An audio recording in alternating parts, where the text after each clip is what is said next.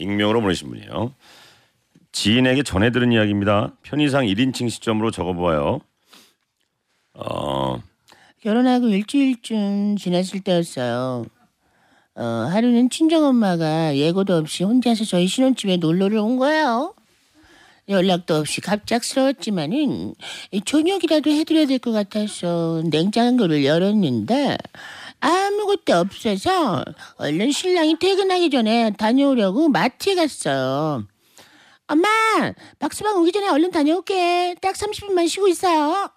그리고는 마트에 도착해 이것저것 물건을 고르는데 거의 동시에 신랑과 엄마에게 문자가 왔습니다. 띵동. 너 지금 어디야? 띵동. 자기야 어디야? 엄마는 제가 마트에 간 걸 알기에 신랑에게 먼저 전화를 걸었죠.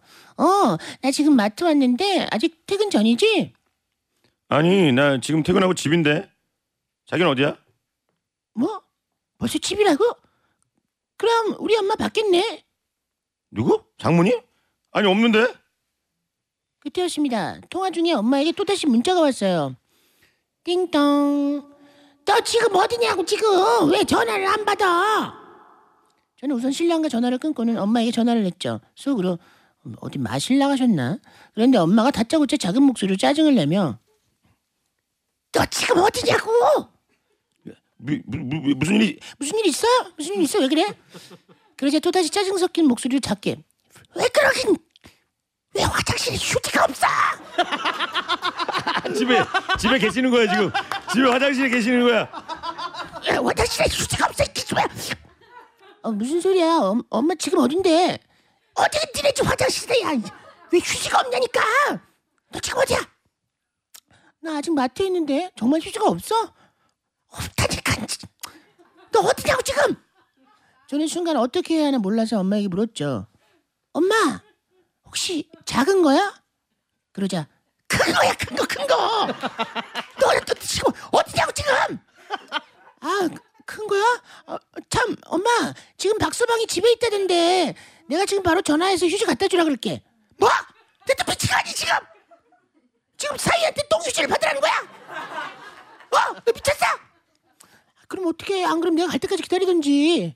됐어. 너 박서방한테 전화하면 아주 죽잖아 아주. 알겠어? 끊어. 그러더니 일반적으로 일방적으로 전화를 끊어버리고는 몇 번을 해도 전화를 받지 않는 거예요.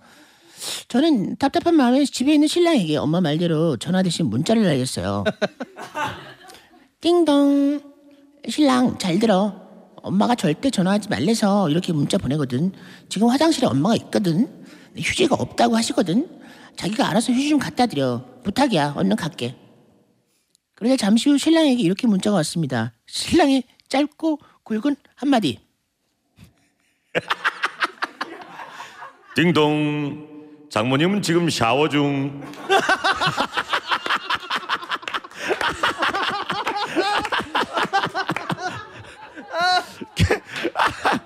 아, 그날 저녁에 셋 다 어색해서 죽는 줄 알았어요.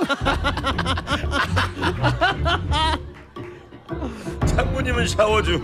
아 괜한 얘기를 해가지고 아 약간 애매한데.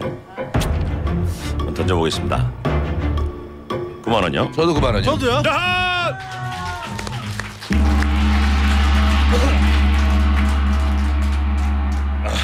장모님, 어,